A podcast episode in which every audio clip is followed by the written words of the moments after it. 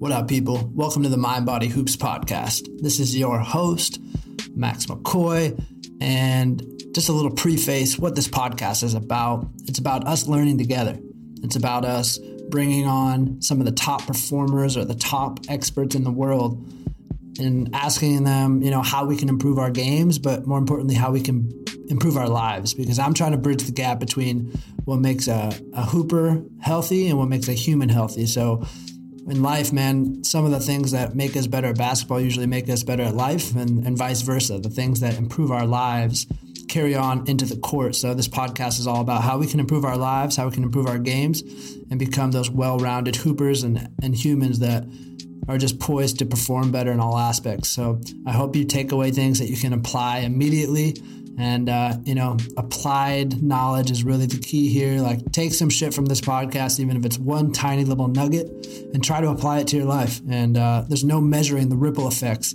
that one small change can have on your life. So, I hope I'm bringing you value in this uh, podcast. I'm having a blast talking to some of these awesome people and, and hope you guys enjoy. So, uh, welcome to the Mind Body Hoops podcast.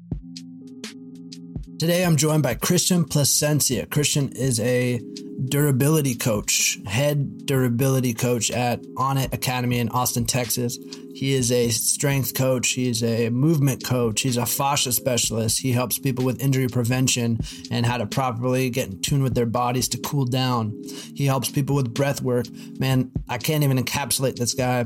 He is a wide ranging specialist. He's a true pro. In my eyes, he's kind of like a new age um, physical therapist. So he helps people with the most cutting edge ways to get their bodies to perform the way they want to. He really breaks it down for you and shows you uh, and talks about the way he helps athletes, you know, feel better in their body and, and then just feel better in their sport. And he, he does so in a practical way. I had an awesome conversation with him. We talk about a lot of things like I could nerd out on this stuff with Christian. I could have talked to him for hours. Um, and I, I, think this will be one of those podcasts I have to bring him back, man, because because we talk about so many things, and each thing we talk about, we could probably have a full podcast on. So we tried our best to keep it relatively broad, but also actionable, so that you can apply some of this stuff right away. Um, and I hope you guys enjoy this conversation as much as I did with a, a true pro and a basketball lover. And we have similar missions here, and it was a it was a real honor to talk to someone like Christian. So I hope you guys enjoy my conversation with uh, movement specialist Christian Placencia. Man, thank you for hopping on the podcast. You are a fascia stretch therapist. You're a durability coach. I don't really know how to put you in a box, but man, we seems like you're doing a lot of epic things in terms of the body for people and the mind. So had a lot of common interests, like we were just saying. And it's uh, thanks for hopping on the podcast, man. Yeah, totally, brother. Appreciate you, Max. I mean, even though you know we're uh, completely separated, you know, I'm in Texas. I believe you're in California. Correct? Yeah, Southern California. Yep. Southern California, one of the best areas in the whole wide world. That's my opinion because I am from California. Yeah. Uh, no, but I appreciate you having me on here, brother. Yeah, it's cool to connect. So for people like me that kind of have trouble with uh, the way you put like durability coach fascia stretch for a lot of people that's like something that we're not familiar with and that's not a familiar role or something that people hear often so yeah. uh, maybe take us through the, the very basics of, of what you do man yeah definitely so um, at least from like a day-to-day basis you know i work at the the Onnit academy gym uh, which is out here in austin texas and I'll work with you know five now five classes now a week, which is basically kind of like a your boot camp style of, of, teaching classes. So the majority of my classes will be like body weight, um, not too many tools. I mean, I got one class where we will incorporate, you know, some of the unconventional tools and methods that Onnit has to offer. So like the steel mace and the steel club. And, and obviously I'm pretty sure everyone knows about kettlebells and medicine balls and battle ropes and all that deal. Um, but the, the majority of my time outside of that is really spent either with professional or collegiate athletes, as well as general population clients whose goals are a little bit more on the longevity side rather than the performance side. Mm. Um, you know, for, for example, you know, even though the you know we have the combine and the pro day guys, the uh, collegiate football guys right now that have been at Onnit for probably like the last seven months now, kind of gearing up for their pro days. Um, you know, they'll be with me every single day before a workout, after a workout, and then on Wednesday and Saturdays, they're just solely with me. And the whole purpose is to basically see, you know, and optimize like the movements of their joints, you know, and then also, you know, understanding what each one of them has to do on the field from a position standpoint, you know, understanding which movement patterns, you know, they don't spend enough time in and kind of just, you know, patterning that throughout their day or, or, you know, throughout their period, really, that they're out here in Austin kind of training um, so that when they do go back onto the field, you know, they feel one, a lot more comfortable just moving in general as just a, a human being, regardless, regardless of any position they're playing. They want to feel fluid. We want to feel mobile, but at the same time, still feeling explosive. You know, uh, uh, depending on what position and of course what sport they're playing. Mm-hmm. Um, but yeah, I mean, I guess I know I'm kind of going on a tangent here, but for the most part, I would say I really try to help people optimize their their movement, you know, and, and more importantly, optimize the way that they're actually feeling when they're going into their you know physical endeavors. Yeah, it seems like what you do is definitely like super applicable and everything every movement that i see you doing i'm like okay i could see an athlete actually doing that and i even downloaded like a free training guide and it seems like a lot of what you do is is trying to tell the athletes and the people like get in more in tune with your body and do movements that you'll actually do but you did talk about like a movement pattern, and for me, that's not something that clicks right away. You know, like mm-hmm. so maybe take me through for an athlete for football, basketball, whatever it may be. What is kind of a movement pattern that you're identifying, and how you put people through that? Like, what what does that necessarily look like? Yeah, yeah, definitely. So, you know, for example, so you know, obviously one of my biggest passions is basketball, right? That's that's the sport that I've played kind of growing up. Yeah. Um, it's also the sport now out here in Austin that one isn't as big as it was in California because obviously football is king out here in Texas.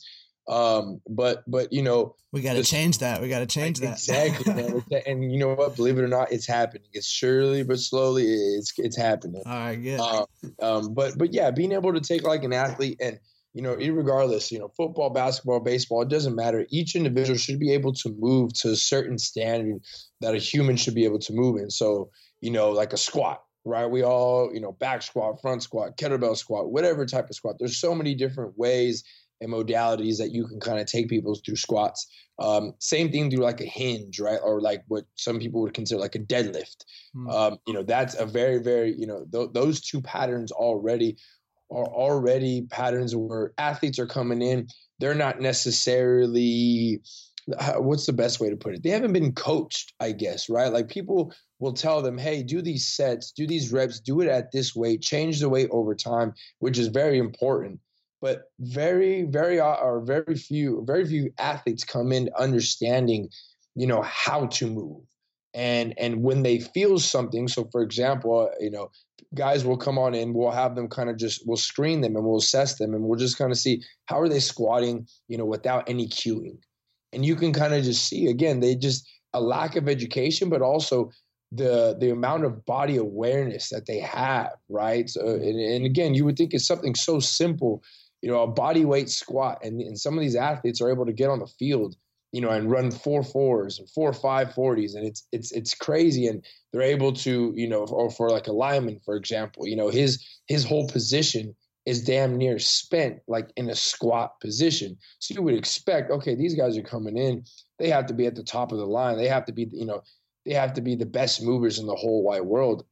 As a matter of fact, you know, again, something as simple as just a push pattern, like a push up or like a pull up, or again, like a squat or a hinge those are going to be like the first four big movement patterns that I'll kind of take my athletes through just to kind of see again, like what has their body been put through in the past, you know, and what are some areas that maybe might be lacking. And to be honest, it's it's not necessarily that they don't have the ability to squat or push or pull or hinge in a i'm going to say optimal pattern um, it's just again they've never really been coached through it so then their body just isn't as aware that they could move certain areas in their body. Hmm. Yeah, it's definitely moving away from that like that focus and specialized type of training that I feel like a lot of us did. Like especially even me playing basketball and like growing up thinking like this is the only way to work out. So I'd almost like train for basketball as if I was like a bodybuilder, you know? And I see kids doing that even now. And they're like, Hey, how do I get this bigger? I'm trying to get stronger. And they're like, Oh, I'm in the gym doing this, like chest back day, whatever. Right. And it's so focused on these like small movements and these these tiny little muscles in our body. But what I like about what you're doing is it seems like yeah, you're treating the whole athlete and you're you're getting people connected with their their whole body again. And so what do you think like maybe to expand on that, what do you think the current state of like a, an average athlete is training his body like? And then how do you see it going or where do you hope to see it going? Like paint us maybe a picture of a before and after of like the current state of the union of like training. Yeah.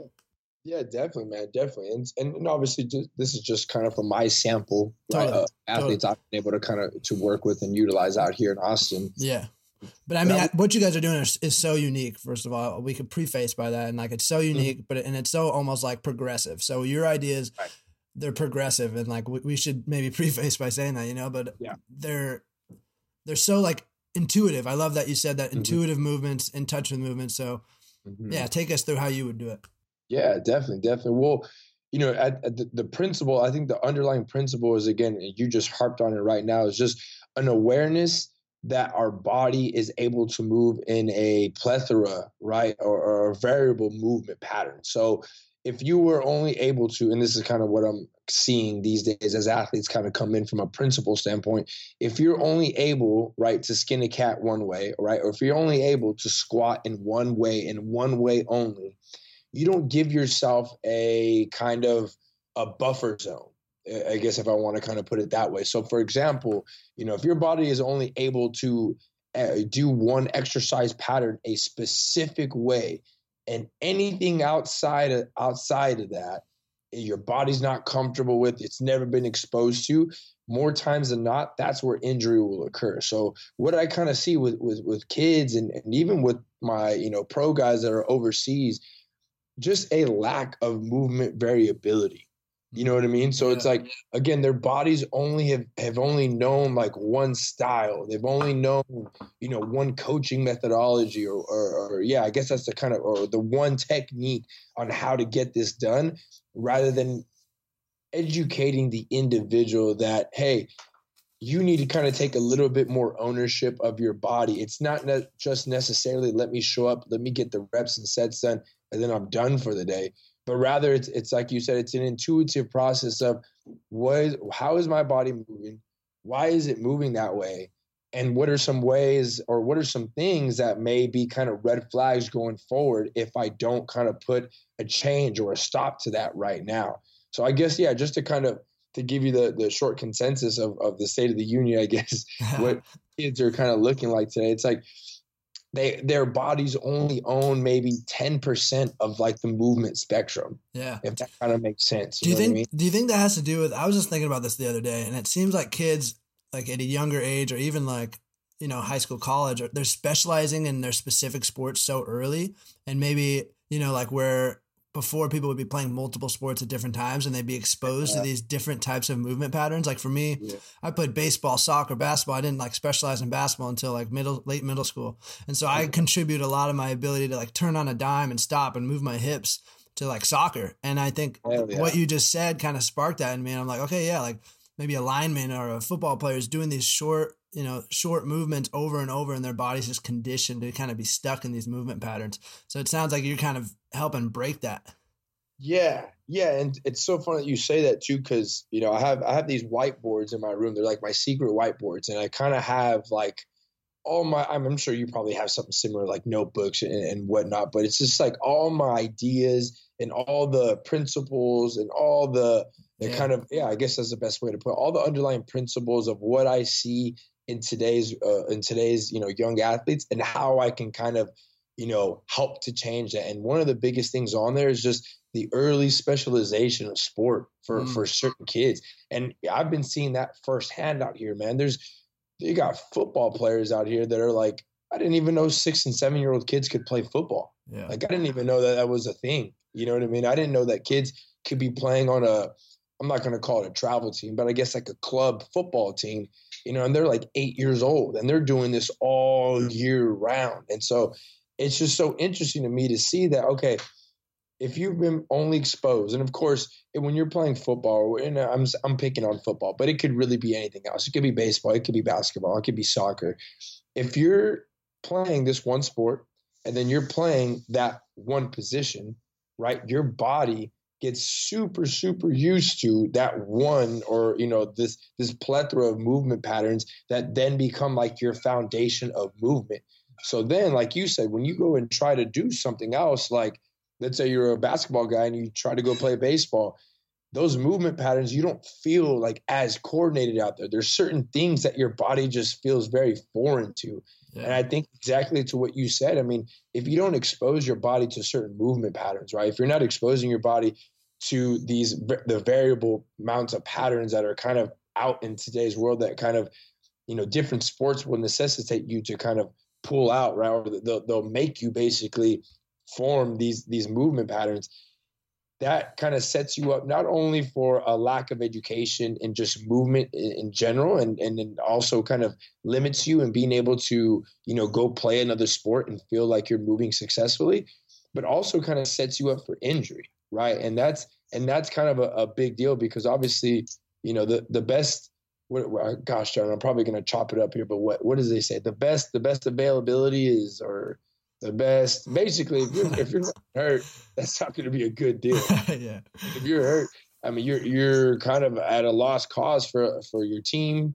You know, for your coaches. You know, for yourself. You know what I mean? The psychology that that kind of plays into it, getting hurt.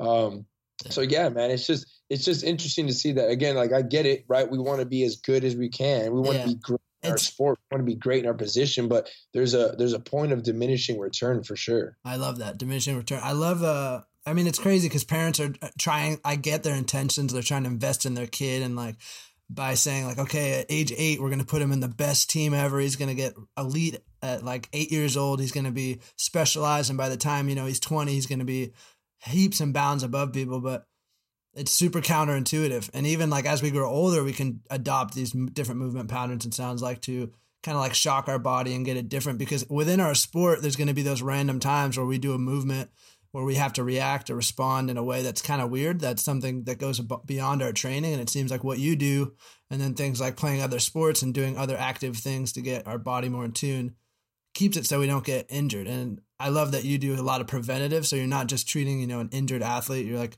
you're doing things that will make sure that they maybe don't get injured, which is totally, totally. And it's so like, you, you touched some. Or go ahead, go ahead. Before I, I, no, I would, I would pivot with the next convo. So.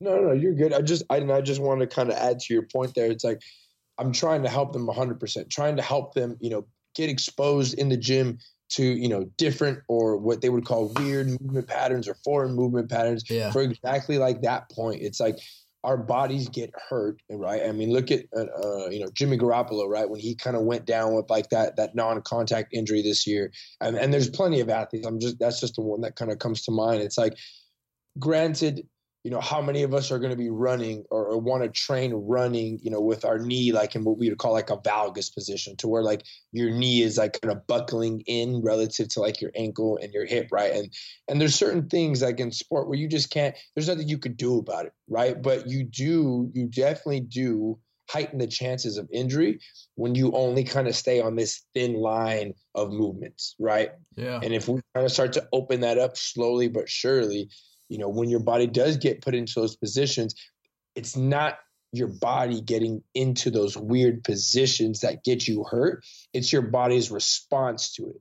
Mm. Right. So when your nervous system is put into like a weird position, right, and and it's in a, a position it's never been in before, it's reflex, right? The reflex that we have in our body is to then just tighten our muscles and tighten our joints regardless if we've never been there, if we never produced force there. It's and a protection of, mechanism, right? It's a protection mechanism, man. That's all it is. So it's like, and that's why I'm so big with breath as well within our movements because it's one thing to be in a movement pattern that's new, right? And it's like, oh man, this is challenging. Like they're sweating, they're breathing heavily but that's that's that's a, that's almost like half the battle. Like your nervous system i almost treat it the nervous system as like a separate entity. Like your body your physical body is one thing but the whole breath being able to tie in your breath in specific movement patterns and show your nervous system that hey i'm communicating with you right now that i am slowing my breath that things are calm that i am okay and then i own this position then to your body and to your nervous system it's like okay if you get put in this position in the game now, I think we feel okay. I think we feel comfortable to not have to reflex, you know? Yeah. And that's why I've always been such an advocate of yoga. It's like it puts, especially me, it puts me in these movements that I'm like, well, I would never do this otherwise. And then through time and through that weird stress and, but in a controlled environment, I like immediately notice improvements in my performance or um, where things on the court might have hurt me before, like doing consistent yoga has helped. And so when I've discovered like people like you, it's, it's almost like an integration of yoga and powerlifting and explosive. It's like combining so many worlds. So it's such a cool area. But you did yeah. talk about breath work, so I, want, I have to talk about that, man. So within the next like within the past two weeks, my mind has like slowly been blown. It's like I came across you on a a couple different various forms, and one of the things you would talk heavily about is breath work. And for me, it's like something intuitively I've always wondered about because I've always felt like my breathing wasn't optimal, and I used to suffer from muscle cramps like really bad and I, w- I would be one of the people that would do all the research and I would put potassium in my body and I would be drink, drinking so much water and the Pedialytes and I would be foam rolling and but no matter what you know in my high school career around the fourth quarter I'd get these crazy muscle cramps and like as I've gotten older and then when I came across you I'm like holy crap it was probably the way I was breathing I probably wasn't breathing right and so yeah. my whole world has been like blown in the last two weeks and I'm like trying to slowly rebuild my respiratory system through different breathing patterns. And it's all started from like a message that you said that literally has never been taught to me, man. Like this is a, like no one's talking about this and it, it pisses me off. so in your words, take, take me through like the importance of breath work, how you like, let's just start, yeah. start the conversation and I'm going to have many follow-up questions from there. Yeah, yeah, damn. Okay, cool. I know it's a big task. It's a big yeah. task, but, no, but it started with the oxygen advantage. So you you yeah. you said how you integrate uh, like oxygen in your workouts, and I was like, oh, that's interesting. And then you you pointed to the book, The Oxygen Advantage, and that thing's blowing my yeah. mind. So, so how do you uh, how did you come across like this? How important you know the way Breathing. we breathe is on performance? Yeah. yeah. Well, so I would say I was uh, you know first I wouldn't say formally, but it was definitely introduced to me when I started you know being introduced to like the Onnit I'm going to call it the Onnit training style. I guess that's the kind of the way that people like to term it. But basically, when I met John Wolf, who is the chief of fitness at Onnit right now, who is also from my hometown in. Salinas, California, um, he was the first one to kind of show me, uh, you know, how to work with the, like, these styles of kettlebells and these styles of steel clubs and steel maces. Um, and then their training staff there over there at, at his old gym out in, in Salinas, California, they used to teach us all the time on, you know, just every time we're doing like these work because the workouts were nasty. Like I'm talking endurance, like hard style endurance. And obviously for them it was nothing. But for me it was challenging. Like they realized how much more taxing it was. And so they would always cue me to breathe. They just say, hey, just just keep breathing, just keep breathing. And again, that for me in itself right? Like not even any crazy cues, just hey, just breathe when you move. Like that was already so freaking tough for me, dude, because I came from a background of I got this weight on my back. I got this weight that I'm trying to bench press.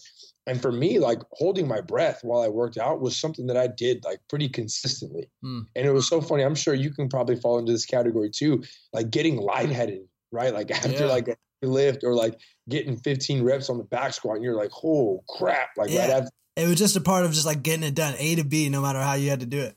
Exactly. The the very much the the brute like you know uh, approach to training which is necessary sometimes but but yeah so that was that was kind of like my that was kind of like my first intro was just hey breathe and i started to realize damn like I, and I, to be honest, I'm gonna say I was just focusing on my exhales. That's really like all that they kind of cued me on. Mm-hmm. So it was just like, hey, anytime I was moving, every little, you know, if it was a kettlebell swing, if it was a kettlebell press, I was just finding spots where it kind of felt comfortable and it felt right for my body to just exhale.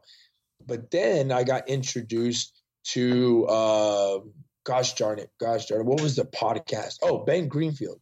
Ben Greenfield's podcast. He he basically talks about everything. He's like the the human. Gosh darn it, he's got like a, a self self raised term that he kind of gives himself. It's like he's everything for human optimization from nutrition to hey wear this laser across like your eyes for like two minutes and it increased the amount of like serotonin that you produce at night like he just has all the little like bio neuro hacks that he kind of speaks about and mm.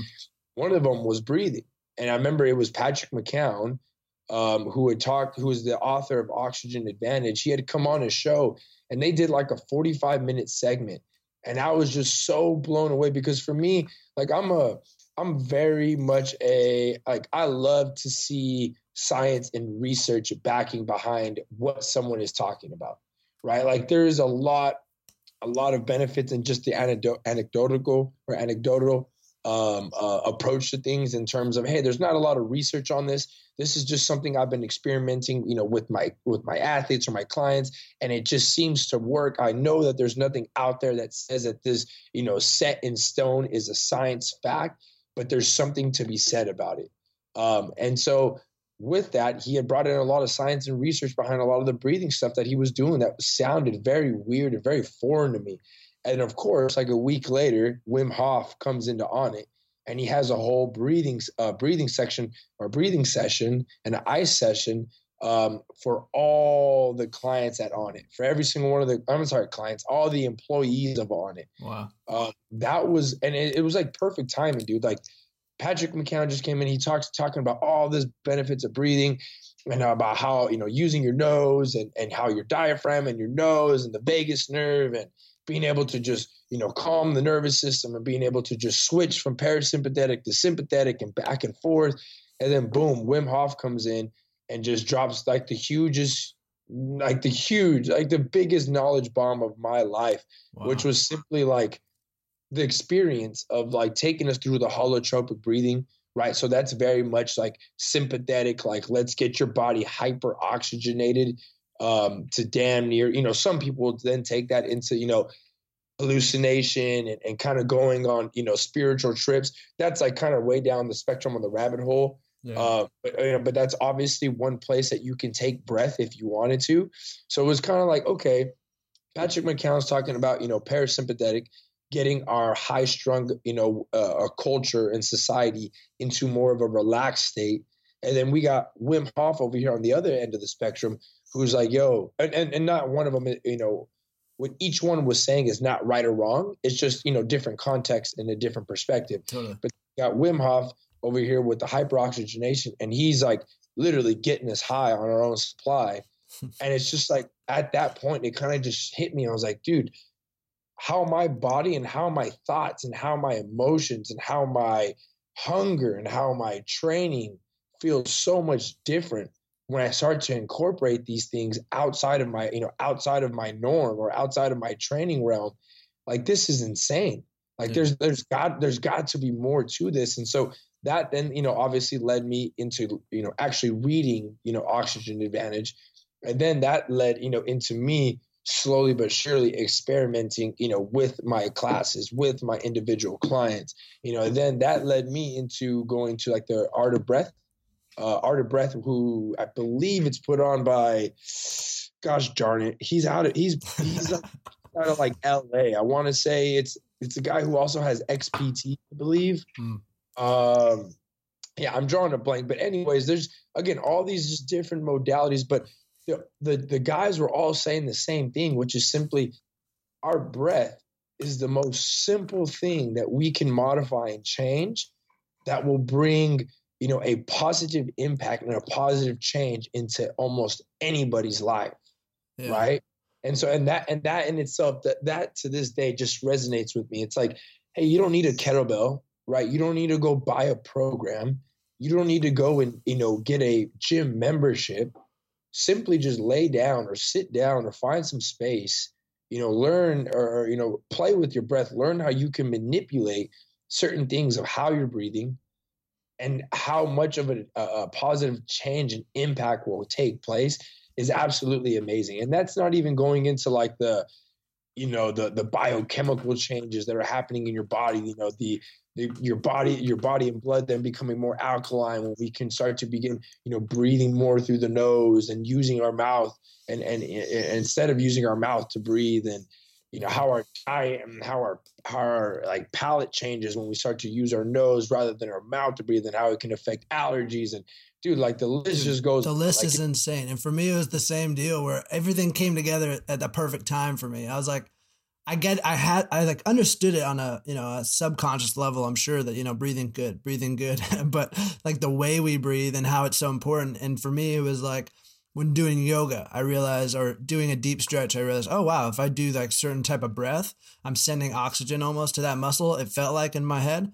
And I felt like, oh, okay, I can feel that loosening up. So like, like you, when you were working out and they were, you, they were telling you, breathe, breathe, breathe now when I saw someone stretching or I was helping someone stretch with a, a new pose or something, I'd be like, hey, make sure you breathe and, and like, you know, release that muscle. And then to hear what you said, it like just things started clicking at the perfect time and it all came down together. But it came to the point where I was like, holy shit, like I didn't realize how much I breathe through my mouth, especially when sleeping. Like it was one of those things, like when I was a baby, I guess I had sleep apnea. And so it's this whole thing where breathing even just through our nose isn't the same as breathing through our mouth. And I was like, why isn't this talked about? Why isn't this common knowledge? Like, why didn't I, my parents know about this when I was like a, a preteen? And that's why I'm so like passionate about this type of medium of information is like, we're giving, you know, youth to adult athletes inf- that access to information that when I heard it, I was like, holy shit. And it's, it's similar to you, you know, you're getting it from all directions, but I'm sure you were in the same boat of like, why wasn't this more commonly talked about? But Hundred percent. One thing I want to I want to ask from the point of view of like you know your client, you're working with a client, and we're working out. How and I've never heard of you know this whole oxygen thing about. Yep. And I'm sure you have to keep it relatively concise because you know you're in the training environment. How would you be like, hey Max, try to incorporate this type of breathing? How would you incorporate like proper? Um, I'm gonna play devil's advocate as you go about yeah. it. So yeah. Totally. How would you be like, hey Max, make sure you're breathing through your nose, or how would you start to implement my breathing given that I've never heard of this before. Yeah, totally. So one of the biggest things I would do is check your mechanics, right? So that's funny we were talking about this because I just had a semi-pro uh, soccer guy come in on Friday, and literally like all we did was have him on his back and on his stomach and working on specific breathing patterns. Whoa. So, you know, using the nose, using the mouth, and then being able to hyperoxygenate or you know do the complete opposite. Those are all things that we would do almost you know at the end once we take care of our mechanics because if we're not breathing the out of the right areas to begin with you know it's just like tra- it's just like going into a training session right it's like if we're not warmed up if our joints aren't moving to their potential and then we want to go squat or hinge or do whatever we want to do we are taking for granted that things are actually in an optimal place to get the optimal work done you know what i'm saying yeah so with breathing, what the first thing I would do is I would get you on your back and I would have you with your knees bent. I would see and and just kind of seeing, right, having you take about four or five deep breaths. I would just see how you breathe. Just like how we take people through a movement assessment. I just want to see how you do this already without any cueing. Like what's natural for you. Because chances are whatever's natural for you, that's what you're probably doing, you know, in your day-to-day life, when you're training and etc. Um, but at that point, a lot of people have a tendency, right, to use their upper thorax or their upper chest to breathe. Yeah. And there's nothing wrong with that, right? Like we want to, like obviously our lungs are used for breathing. Like we want to use our chest to breathe. But one of the biggest things is it's almost like a like a like a sequence. We want to be able to kind of sequence our basement first, what I would kind of call our basement. So I'm thinking like my pelvic floor. So I'm thinking like my belly. I'm thinking like my lower back and then I'm thinking like my rib cage, and then I'm thinking my chest, and then I'm thinking, you know, shoulders, both anterior and posterior portion of our shoulders, and then I'm thinking up into our neck. So it's like, I know that was kind of like a lot of little checkpoints, but I would slowly get the individual to see if they could. So after they breathe, okay, they're using their chest. Okay, so now I'm actually going to cue you. How about we try breathing through your belly first? Okay, cool. I can see that he can at least move the diaphragm. I can see that you can at least, you know, connect with your mind to that area of your body. That's awesome because that in itself is already really tough. Mm-hmm. Um, and if you couldn't do something like that, uh, using stuff like uh, uh, a Pso-Rite. Have you ever heard of a Pso-Rite before? Yeah, I just got one, but uh, maybe explain it. Pso-Rites are basically like a it's a tool that basically kind of it, the way that it's shaped it, it, allows you to kind of position it in different portions of your stomach and your diaphragm and pelvic floor yeah. and it just gives you some feedback it's almost just like if i put my hand you know on your belly and said hey push into my hand with your belly it's like it a just, it's like a pointy foam roller yeah Yes, a very very pointy foam roller, exactly. and it's it, to be honest, it's very intimidating yeah, looking at it. Yeah, never, until you actually try it, and you're like, okay, it's, it's not as bad as I thought, but it's still a really interesting feeling because again, like that whole area down there in our stomach, a lot of people they don't realize that's our diaphragm is literally our breathing muscle. So it's just like if we said, ah, you know what, like I know my chest muscles are right here, but eh, I'm not really going to use it. So then what's going to happen over time is that like that muscle is eventually just going to die out and atrophy. Yeah. And so then you want to press or you want to do something with your chest, your body's like, uh, no, I don't know how to do that. Mm-hmm. And so it's like imagine, right? Like you have a breathing muscle, you're not even utilizing, you know, you're usually utilizing maybe 5% of it. That other 95% of potential breath and oxygen and life to your body is now just hindered. So I mean, I'm kind of going on a tangent, but again, we're getting with the belly, right? So as long as I can get the belly to, to breathe, cool. We got checkpoint number one. Then I'm going to go into the lower back, right? An area for a lot of people that's very tight right? Very sensitive. We in, in today's world, maybe 90% of my clients that I see from a private training standpoint have issues with lower back and that's what we're working like to get or to almost mitigate. Yeah. So and a lot of times when it's painful like that, right? That your body, your nervous system does not want to bring breath and activity to an area that it is almost protecting and bracing. Right? So then now the breath becomes even more important. It's almost like the chicken and the egg is, are the tissues, are the muscles in our lower back the ones that are actually hurting us? Or is it our nervous system that hasn't been able to be communicated through through breath? Is it our nervous system that's actually hindering us there? So it's, you know what I mean? So it's kind of an interesting play there. But again, if I can get like two tennis balls, I'll put them in the lower back area and I'll kind of just have them from a mental standpoint, try to connect that portion of your muscle, that portion of your body and try to expand it and bring life into mm. where the balls are touching you. And again, it's just feedback. It's the best way to do it for people because if you've never had to move an area, and I'm saying move it, your body's like, uh, I don't know what the hell you're talking about, dude. So you gotta like, you gotta kind of meet the body where it's at. You know what I mean? So totally. we're gonna put some some pressure there. So they got the belly, they got the lower back, and which, by the way, this might take like a session but this could uh, easily take like a week. You know what I mean? So it could take a while just depending on how far in the individual is. So once we got our basement, then for the most part, everything else above that, the human body, for the uh, at least the majority of clients that are coming in, are pretty much used to the thoracic or their upper body breathing and being their main source of, of, of breathing muscle.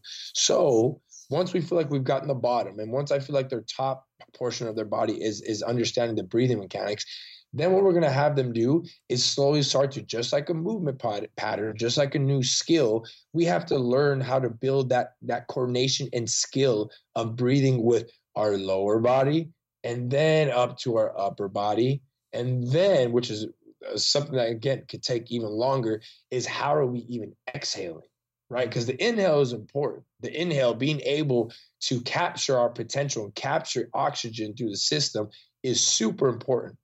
But what's more important is actual, and I, I know you probably read this in the in the oxygen advantage, is the carbon dioxide, right? Is the ratio of oxygen oxygen to carbon dioxide, which the exhale, how you're exhaling has a big deal to do with. Yeah. So it's like, you know, and again, it's just like the whole muscle thing, like the diaphragm. It's like cool, we could use the, the, the diaphragm, the breathing muscle to inhale, but then we're not exhaling and using the other range of motion. And that's what, just that's muscle. what that blew my mind was the the whole like the oxygen part I understood, but it was how much other than oxygen this whole breathing thing has to do with. And maybe we should have been more clear about that to start. But like the CO2 to oxygen ratio, and that like if you're breathing through your mouth, you're oftentimes releasing way too much CO2. So it's not necessarily that you're not getting enough oxygen, but it's that you're releasing too much CO2. And then if your balance is all off, your body just shuts down. And for me, being like breathing through my mouth, even through my sleep, it, it affects my ability to get a good night's rest and fall into a parasympathetic nervous. Is yeah. that right? And it, it affects that. It affects, like you said, the mood, the the, the way you want to eat, the, your the way your muscles launch off. I love that you said, and it's a way I've never thought of it. Like my lower back, I'm one of the ninety percent that the lower back is something I've had issues with, and is it the muscles that are tight or is it the respiratory or the nervous system that's not firing right and and this kind of goes into the fascia stuff that you're into, right? Because I remember fascia is another one of those things for people that it's almost like spaghetti strands within the muscles that connect everything. And for me at a young age with the cramping, going back to that, I, I, was just trying to find the solution. So I was like a guinea pig on myself. So I was like, oh, okay, it must be my fascia tissue in my calves are, are, are fucked up. So I'd go to this really, you know, quaint little fascia specialist who she was like, yeah, no one really knows about this, but she would talk about that and she would just dig into my muscles and it'd be hurting so bad, but she would be like, breathe, send oxygen in there, send oxygen and like yeah. try to expand, expand your spaghetti strands. Like, there's so many aspects of what you do, man, that are so important and that they're so not talked about. Yep. hundred percent. And you know, it's, it's funny you say that, man. I'm obviously I'm not, I'm not trying to, you know, kind of toot my own horn here, but there's a physical therapist that uh, works at Onnit right? He kind of comes on in um, in the mornings, Monday through Friday, and basically works with every single one of our combine athletes, uh, our pro day athletes. Um, and he came up to me the other day. This was actually this past week, and he was like, "Hey, man, you know, I, I thought about. I was I was trying to comp- com- compartmentalize like what you do, right? I was trying to make like sense and explain to somebody like what you're doing, right? Um, and he's like, and I kind of came to the conclusion that you're not really like the mobility guy, right? You're not really the guy who's only doing the mobility stuff, although that is important. It's not the only thing that I'm doing, right? Yeah. He's like, you're not you're not just like the breathing guy right that just kind of helps like optimize like their breathing before and after the workouts to help them shift from sympathetic to parasympathetic and back and forth you know you're not just the guy who brings like the little sound crystal and does like sound you know what people would consider sound healing you know during their breathing session to help with them but you're exposing these athletes to methods and and, and techniques and principles that they probably will never ever ever be exposed to and definitely have never been exposed to in the past. Yeah. Right? And so that in itself right? Like something simple as like you know blue blocker glasses. You know what the blue blocker glasses right? You yeah. can kind of wear them at night. They block out the blue light. They help you produce you know in theory they help you produce more melatonin more dopamine to help you fall into a deeper sleep. And something something as simple as like that man i mean that's just you know when you're living this lifestyle of, of total human optimization right the, the whole slogan that Onnit kind of stands for it's like uh, you you don't realize that you know everything from the food that I'm putting in my body to my nighttime routine to my morning routine to just like you said, how you're going to yoga and you're focusing on your breath to, hey, I'm going to do my 30 minute mobility session before a workout and I'm going to do my 30 minute decompressing session before workout so I can make sure I'm optimizing everything that I'm doing. It's like that's that's priceless, man. I feel like that's something that you know these athletes, and, and not only the athletes I get to work with, even the people I get to you know hopefully speak to on social media. These are hopefully things that people have never been exposed to, never been told before, and hopefully they can kind of start to kind of connect the dots and make small changes in their life because even if you see all these things, right? You're listening to this podcast, you're like, damn, this guy's got talking about the mobility, he's talking about all this, like all these things are way over my head. Yeah. All they could do was just, you know what? He talked about breathing through the nose. I'm just going to try to breathe through my nose for like an hour today. And just seeing how that something that small can make such a huge change in your life is priceless.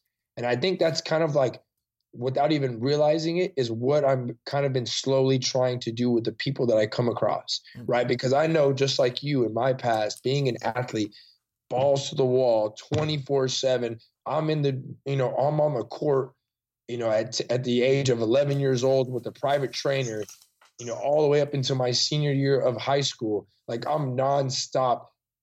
I'm not thinking about stretching beforehand. I'm not thinking about what i'm eating. I'm not thinking about how i'm breathing. I'm not thinking about all these ins and outs and, and the, the, the importance of sleep. I'm not thinking about all these things. I'm thinking about i need to work harder on the court right? And I think that that's something that people can probably resonate with, whether you're a basketball player, whether you're an athlete or not. We are told in this society to keep going harder, right? To keep pushing. That us for us to be resilient is isn't necessarily um, isn't necessarily building a buffer zone around you, right? With your with your day to day activities, but it's being hey, just go harder like when something burns and something hurts and something doesn't feel right or you're tired because you only got four hours of sleep you got to go harder we have to be resilient and as a matter of fact i kind of think it's quite the opposite you know what i mean yeah I love it, man. It's uh, it's like t- you embody almost. That's why it's hard to almost approach this kind of conversation because I could unpack each of the little things that you do, and we could talk, and I can nerd out on this. We could talk about it for two hours just alone. So, I like that you just embodied everything you kind of stand for in one. It's it's similar. It's like right up the alley with what I'm doing, man. It's like a holistic approach. It's treating, you know, no, not just grind, grind, grind. It's not just one approach. There's so many little, tiny, little things we could do. It's what I love about Onnit, and it's what I'm trying to embody with my brand. Is there's there's just so much ways we could go about it, and all this information, like you said, just isn't reachable. And it's and it's part of my mission is try to make unconventional ways of bettering yourself more common and, and trying to bridge that gap between like when I was young and I had to be like an investigator on my own body. And that's why I'm so, you know, passionate about the space is like through injury and pain that I had to find people like a fascia specialist and, and this and that and acupuncture and whatever it may be. And, and trying to bridge that gap into more common practice. And I think it's, it's so sick that you're doing that and you're doing it in such a good way with such a great company and on such a good scale. Hell yeah. Well, I appreciate that, Max. I mean, even for someone like yourself, like it's easy. It might be a little bit easier for me, man. Like I'm surrounded at Onnit. You know, I'm surrounded by so many people who are, you know, on the front line of really kind of seeing like what are some things that we can be doing to optimize the way that we're living our lives. But you know, for someone like yourself, I'm sure you keep a, a very tight circle, right? And I'm sure you keep a community uh, around you, right, of people who are embodying the same things that we're talking about right now. But like you said, when you're on your own, right, when you're not connected to some type of entity that is pushing you in a positive direction, it could get big. It can get almost like, um, it could get almost, you know, nerve wracking at some points to feel like, well, I'm, what do I believe? You know, when I'm looking up online and I'm seeing all these different things, and this one's saying do this, and this guy's saying to eat this, and he's saying keto, he's saying paleo. Like, what the hell do I do? I mean, I mean, there's so much stuff out there. So, you know, I just applaud you, brother, for just taking the initiative to kind of search out, well, who's doing what and how can I, you know, and how can I learn from them? How can I pick their brain? How can I kind of help again the community of people that we are able to reach through social media and through, you know, things like this podcast and kind of spread this this positive message, man. Well, I appreciate that, man, and it is hard, man. Like I, I envy the Onnit community and how you have that circle of people moving in the similar direction because that is a big, you know, challenge. Is looking around, and I do have my tight circle, but not having maybe enough of that people moving in that same direction. But I'm I'm grateful to be able to connect with people like you virtually, and and you know, distance. You know, we still get to sit down and have a sick conversation. So, um, but yeah, man, it's like the more people you talk to and the more you dive into this and the more research you do, it's like everybody has their own spin of things. Like you said about the breath work with like with the Wim Hof is one way and then there's so many other ways. But you kind of see the common threads. And I just hope that people, you know, through their own self education and there's like like you said, just starting small, starting with breathing through the nose, as more information keeps coming in and, and just by like law of averages, you get to see the common threads and the common truths, and you kind of start moving in that positive direction. You don't have to apply everything you learn. And this whole conversation, like you said, might be a little high end for some people if they've never heard any of this before, but it moves them in the right direction. And that's kind of like the goal and the mission with anything we're doing. But I would love to talk for one second about Onnit, man. Like, so yeah. for people that don't know, it's a supplement company that you guys are doing amazing things. For you, you just talk, touched it on a little bit what's been the importance, man, of like because it's something I'm like craving right now. It's like, yeah, what's been the importance of this kind of mass movement and and this body of people moving in such a positive direction? Like you guys literally are some of the most unique little tribe of humans in the world. Like there's yeah. there's nothing like Onnit, and it's truly incredible. Like, but you've been there for a few years now, so. Yeah. Talk to yeah. me about that, man. Is it is it normal for you now? Are you still like looking back and, and thinking like, holy shit, I'm at it, and like with these amazing people? Like What's what's it like being surrounded by such like-minded people doing things that from the outside looking in is very unconventional, but when you're in the inside, it's like we're the we're the truth seekers, we're the truth finders. Like, what's that totally. like, man? Totally, man. Well, so just to kind of give a quick quick backstory, I had no clue what Onnit was. Uh, before, yeah, but like, so let's like, I was a senior in college, and so I mentioned John Wolf, who's the chief fitness officer over here at Onnit. He's from my hometown in Salinas, um, my mom was his second client ever at uh, Gold's Gym when he first started out becoming a trainer. Wow. Um, so we kind of go, yeah, like way, way back. Um, Synchronicity but, right there. For real, man. Like it's just so crazy the way the world works out like that, man. Um, but I was a senior in college and my mom had sent me like a t-shirt and it was like, you know, with the chimp on it, and it's like Onnit, you know, Onnit gym, and then she sent me like a couple like alpha brains, and I, that was like the extent to which I knew Onnit. and then I was you know in school to become a physical therapist. At least that was my goal in my undergrad. And then completely last second, as I'm applying to grad schools, my mom just kind of mentioned, "Hey, why don't you like try and go check out what that spot Onnit is in Austin. You know, John's already out there. He said you can come out there and kind of intern for like a week. Just check it out. And at that point, man, I didn't really know what I was getting myself into. But now as I'm, you know, four years into Onnit, you know, now that I've been surrounded by, you know, all the all the amazing people, you know, and, and not only the people who work there, but the but the community of people that they're able to bring in and attract. Yeah. Dude, it's it's it's seriously mind blowing, man. Like I remember talking to somebody about this the past week. My first month at Onnit, I had Andreo Spina, I had Mike Fitch, Dr. Mark Cheng, and I think yeah, it was those three. Those three gentlemen had come in my first like month of working at Onnit and taught like some seminars and education there. And my mind, dude, was blown. So I'm talking about, you know, learning FRC. I'm talking about, you know, learning animal flow you know, and I'm talking about, you know, Dr. Mark Cheng kind of has a, a, a, approach of rehab and prehab, you know, how we, how we can tie in rehab, prehab into our training. Mm-hmm. Uh, and it, dude, it just, like I'm talking, I'm sitting there, you know, I'm fresh out of school, you know, I'm still reading my motor control and skill learning book, right? Which still has a lot of merit. Like I don't want to take away from that.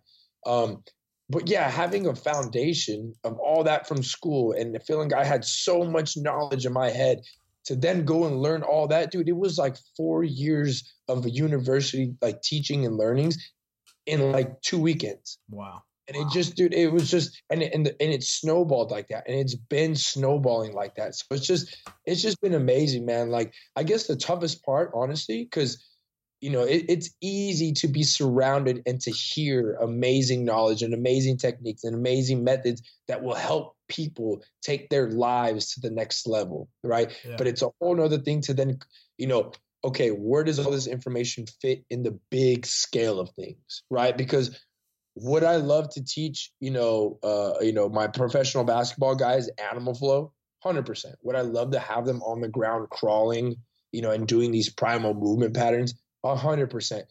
But it's got to make sense, right? At the at when it when it's the right time and when it's the right place and where it fits in the program has got to be the most important thing. So that has kind of been like the the puzzle of of all this knowledge and information at Onnit. It's like okay, all this knowledge and information is great, right? We can give it to somebody to apply it any second, and it's going to make them a better individual but me wanting to kind of get the most out of every little thing that I've been taught and therefore pass out or pass over to, you know, to my clients is how do I how does this fit into the optimization of a human being and when does it make the most sense? Mm. And so I guess that's kind of just been, you know, the the the I'm not going to say that the struggle, right? Cuz I'm blessed. It's not a struggle, but it's definitely been like the the thing I've been working for, you know, the last 4 years and and just the community, man, like you said, just the community the the personalities, um, just everybody kind of striving to better themselves. I mean, you know, when you're when you're you're a product of your environment, right? When you're surrounded by individuals that are just killing it, they're just waking up every single day, trying to you know trying to push the limits at everything that they're doing. It's like how do you not how do you see that and how do you not want to become a part of that? How do you mm-hmm. not want to be a part of that story? You know what I mean? And so I guess that's just kind of been you know a blessing you know, again, just from day one, it's just you surround yourself with individuals who are constantly trying to push the line. And if you're if you yourself have the personality of not wanting to, you know, just be average or mediocre, like you, you can't you can't help but want to push the line with it. Yeah. And and Onnit's doing such an awesome job of like documenting the journey. And like you said, it's not just the people within Onnit that are obviously like some of the most unique people in the world, but it's it's the community you guys are developing there that's it's so special. And I like that you said like you guys on it, you know, it's it's in my head from an outside perspective, you know, it's huge in the in the combat world, it's huge in the almost businessy human optimization world, but it still hasn't bridged the gap into common knowledge or like you know everyday sports practice and that's something i'm super excited to see how this like unfolds it's part of what i'm doing is trying to bridge that gap between like you know the human optimization things that we know will help your life and then making it you know, applicable to athletes and everyday people. Um, because there's just so much knowledge out there that's almost like quote unquote alternative approaches. But in my head and in your head, I'm sure after you experience these kind of things, you just wish that people um, were applying these things. And so I guess my question is, where do you see, where's your North Star with this? And I'm going to challenge you to put it in the basketball perspective because I know that's where your heart's at. Yeah. Where, where, would you see like it is hard to incorporate things like animal flow or whatever it may be, breath work, things like that.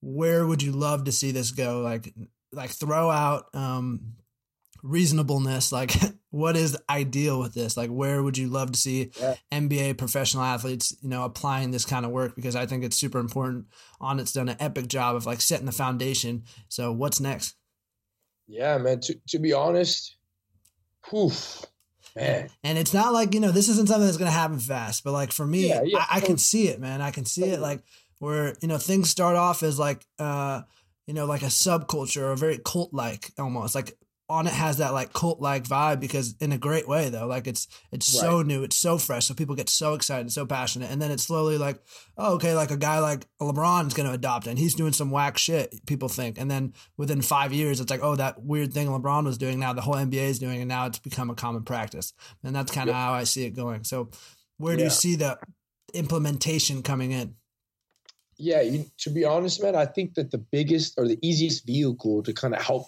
you know see some of this kind of change start to happen, you know, with NBA or even collegiate, or any type of basketball players like that. I think the easiest vehicle to kind of get in the door with is the movement aspect, man. Yeah. You know, and at least that's what I've kind of realized, at least in the past with my football guys and, you know, talking with like the football agents and, you know, even working with like, uh, you know, the UT women's basketball and men's basketball team and being able to consult with the, with the head strength conditioning coaches. I think they understand – just because the strength and conditioning community, right, the community that basically oversees what these guys are doing from a physical preparation standpoint, mm. they understand, you know, the breath and the nutrition and the sleep. Like, eh, yeah, I'm sure they could hamper on it. I'm sure they understand some of it, but it's not something that they're going to be like, oh my goodness, he's talking about breath. This is something I've been wanting to, you know, work on. I think the movement aspect is going to be the easiest thing to slowly help them start to adapt. So it's like mm. The easiest thing is like, hey guys, like our warm ups have always been, you know, X, Y, and Z, our toe touches, our skips, our this, this, and that. And again, like I kind of mentioned earlier, we are taking for granted that each individual joint is able to move through its prerequisite range of motion to give you an actual squat, to give you an actual hinge. So why don't we take an extra 10 or 15 minutes beforehand to work through these certain mobility drills that will help the hip work more like a hip so that the knees don't hurt anymore. Why don't we take a couple extra seconds to do this ankle drill that looks really funny, but is going to challenge the individual to then feed into his performance on the court? You know what I'm saying? So I think that the mobility stuff is probably going to be the the easiest vehicle and it's going to be the first thing to kind of maybe have some headway or segue to kind of help get in yeah but then once that once that kind of gets in through the door then if we could start to adapt that post workout hey let's do these stretching drills after the workout because we don't want them to still be their their muscles and their joints to still be in a high strung state that's not going to be good for them, right? So let's help them and then let that feed into, well, hey, since we're already doing this to help them decompress, if we're only decompressing the physical body and we're not decompressing their nervous system, then we're only doing half the battle. So why don't we start to incorporate some of this like box breathing that we can kind of help them shift into parasympathetic? And I can almost guarantee you, brother, from my past, what I've seen working with athletes, using that simple breathing mechanics at the end to help them decompress what people would call box breathing that in itself like uh, dude i can't even i can't even tell you. I got so many stories from kids who just couldn't pay attention the whole time we were doing our mobility drills.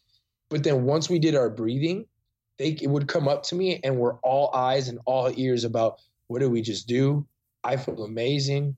I want to feel more of this. How do i feel more of this? How can we do more of this on the you know like how like how can you come to my school? What do i do on my own? Can i do this on like then the ball kind of gets rolling because I think at the end of the day, right, like we're sitting here, we're talking about all these great things, right? And then people, I'm sure there's some people listening or will be listening and will be thinking, gosh, this sounds great. Like I would love to do this. But then they're going to forget, you know, within the next couple days or a week or so.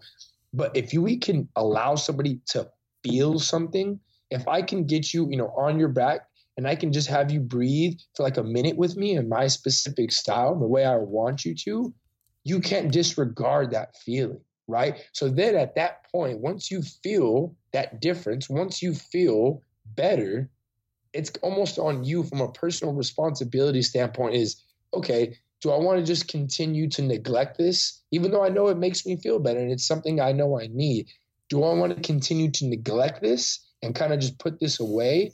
Or am I going to kind of take the higher road and take a little bit more in tech or, you know, and, and take a little bit more personal responsibility. And you know what? I'm gonna box breathe, you know, once every night before I go to bed. Yeah. You know what I'm saying? And I and I think that's kind of how the ball rolls, brother. I think it goes from the movement and then I think it leads into the breathing. And then I think at that point, man, I think people just become all eyes and ears at yeah, that point. And that is the floodgates are open. I like that. You're almost like leading with the most literal, most actionable, most like tangible, scientific piece of thing you can help. Like, hey, this is going to help you perform. It's going to help you recover. It's going to prevent injury. Through that, you get your foot in the door and you try to expose them to more things. And I like that you said that because it's like once you are exposed to these ideas and you see firsthand how much they help, it's like it's not something you can unsee or forget about. It's like you can forget about it on a logical level, but once you apply that breathing method or this certain type of stretch or this certain type of movement, and you feel how good you're supposed to feel. I love the quote. Our bo- like most people don't know how good their bodies are designed to feel, and once you can kind of feel that firsthand, you can't really unsee it. You know, ignorance isn't bliss in that sense. So I love that, man. And and real quick before I ask yeah. you your last question, what is box breathing? Can you give me like a a synopsis. I know we can't be there with you, but for the people who aren't in Texas and can't come by Onnit, how can we apply box breathing? Because you just made it seem like that's something we can implement right away. Yeah, man. No, definitely. Um, so box breathing is damn near. If we can kind of picture a box, right, like an outline of a box, right? The the the. So I, you know what? I might I say box breathing, but very seldom or very rarely do I actually use box breathing. So if we're thinking shapes, right? Instead of a box, let's think of a rectangle now, yeah. right? So a rectangle, the ver- the uh, the portions that are sitting on the top and the bottom are a little bit longer than the vertical regions of a rectangle, right? So if I'm thinking of again of the outline of a rectangle, the top portion, starting at the top left corner, and then riding along horizontally to the top right corner, that's going to be my four second inhale, right? And I'll be using my nose through this whole sequence. So I'm going to take a slow four second inhale. And then from that top right corner, I'm going to move down towards the bottom right corner of that rectangle. And that's, that's going to be a little bit shorter. So that's going to be our holding of the breath. So that's going to be a two second holding of the breath. So again, if I'm tracing the rectangle, I have a four second inhale at the top. I'll have a two second holding of the breath. And then as I go to the bottom left corner now, I'm going to have a four second exhale. Mm to finish the rectangle of the, or to finish the, the rectangle, I'm going to come up for a two second holding of the breath again.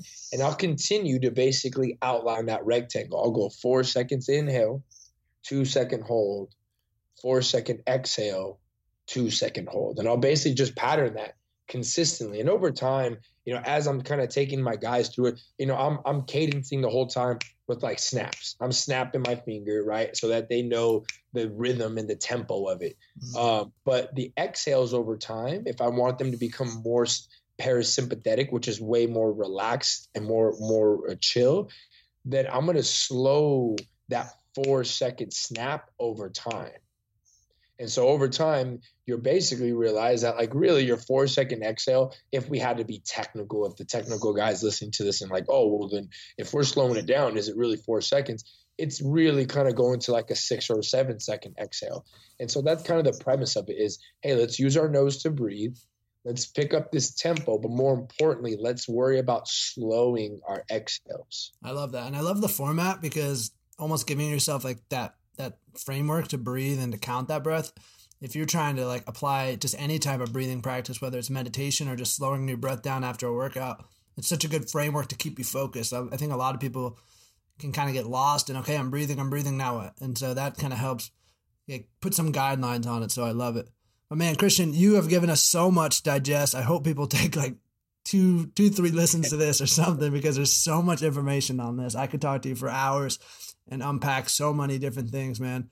Um, I'm just stoked you're doing the work you're doing. I'm so stoked that I've found someone that's so similar in the in terms of the body and, and breath work movement and, and just all the directions you're going. I, I totally connect with what you're doing, man. Let these people know where they can find you. I know you have uh, some free resources out that are super sick yeah. that I encourage people to check out. And then, um, yeah, let us know where we can find you. Yeah, definitely. So on, on Instagram, you can find me, and I'm sure you'll probably have like a little link that they could also kind of see because for sure my name's a little weird, but uh, my my actual name on Instagram is Christian without an H, and then it's underscore the durable athlete. Um, but then on you know on on Facebook, you can find me Christian Placencia. And again, I won't even try to try to do. I'll tag it up. That's you. Cool. Um, and then yeah, so right now too, and, and I'll make sure to send this link over to you too. I don't know if you can maybe put it like in the uh, like in the write up or like the bio. Absolutely, like I'll put it in the show notes. Yeah. Cool. Hell yeah. So I came out with just like some some free resources, kind of like you said. Like there's so much stuff to unpack. It's like where the heck would I even start? Like mobility, breathing, like what the heck? Like this just seems like a lot. So what I did is I basically typed up this free PDF I came up, you know, just the five simple things that you can add to your pre-existing workout routine. So it's like, okay, how am I do going through my warm up? How am I decompressing? How am I doing some breathing? So it's just a lot of low hanging fruit for people. You know, I get it. I'm not trying to switch people's programs, you know, 180 right away, mm, right? Yeah. Let, let's like baby step into this. So with that link, all the all the people all, all people all they have to do is just simply click the link they'll put their email in and then they'll get the free PDF. And then from there, you know, if you're more of a person that's okay, I, I, like the reading, I like to see it, I like to understand and digest that way, but I really like to learn hands on and seeing something actually happen. Um, in that PDF, they then have the option to click, and for seven days, you'll get access to my uh, training app via Playbook. So basically, there's a whole program there that uh, basically has videos to each one of those five sections on the free PDF, kind of showing you, okay, what does a spinal warm up look like? What does a joint by joint mobility look like? What does activation look like? What does, you know, decompression look like? And what does breathing after a workout look like? And it's got all that for free. And again, it's free for seven days. And all you got to do is just simply put your email in. So I hope people find some value in that. You know, I've been getting a lot of feedback from it. People are loving it so far. Um, so yeah, and of course, I'm going to continue to do this as well with just more and more information. So the more feedback I can get from people about what you guys would like to see, I mean, I'm game for it. I checked it out, man, right before this talk, and it's an incredible resource. And I definitely encourage people to check it out. I'm going to put it in the show notes. I'll put it in the outro too, and, and link to it on my Instagram because, like, dude, free seven days and like having access to this kind of information, even if we do nothing other than you know this seven days, you, you just open the the knowledge of the, the, wealth of knowledge that you have and just add to your skill set, add to your toolbox, like you've said in the past. Like just taking those things and applying them. And you've done a great job of making it easy for us, man. Christian, thank you for hopping on with me, man. Is there anything I've left out that you want to add in? Man, I don't think so, brother. Honestly, other than just thank you so much for giving me the platform, man, to be able to kind of preach, you know, and talk about what I'm what I'm so passionate about and and obviously, if there's any, I know we didn't really get to dive into a lot of things like you said because there's just so much to unpack. So if you ever want to kind of get back on this again, or if there's people who are leaving feedback and wanting to hear more about something specifically, I mean, dude, I'm I'm game to get back on here again because I love the energy that you have to provide. And again, I just love the the message. I resonate with the message that you're trying to spread. I love that, man. I think that's super good idea. Maybe next time we can go like specific one per one and, and we could have multiple episodes. That's a good idea. So thanks for hopping on, Christian. Hell yeah, brother. Enjoy the rest of your weekend, my guy.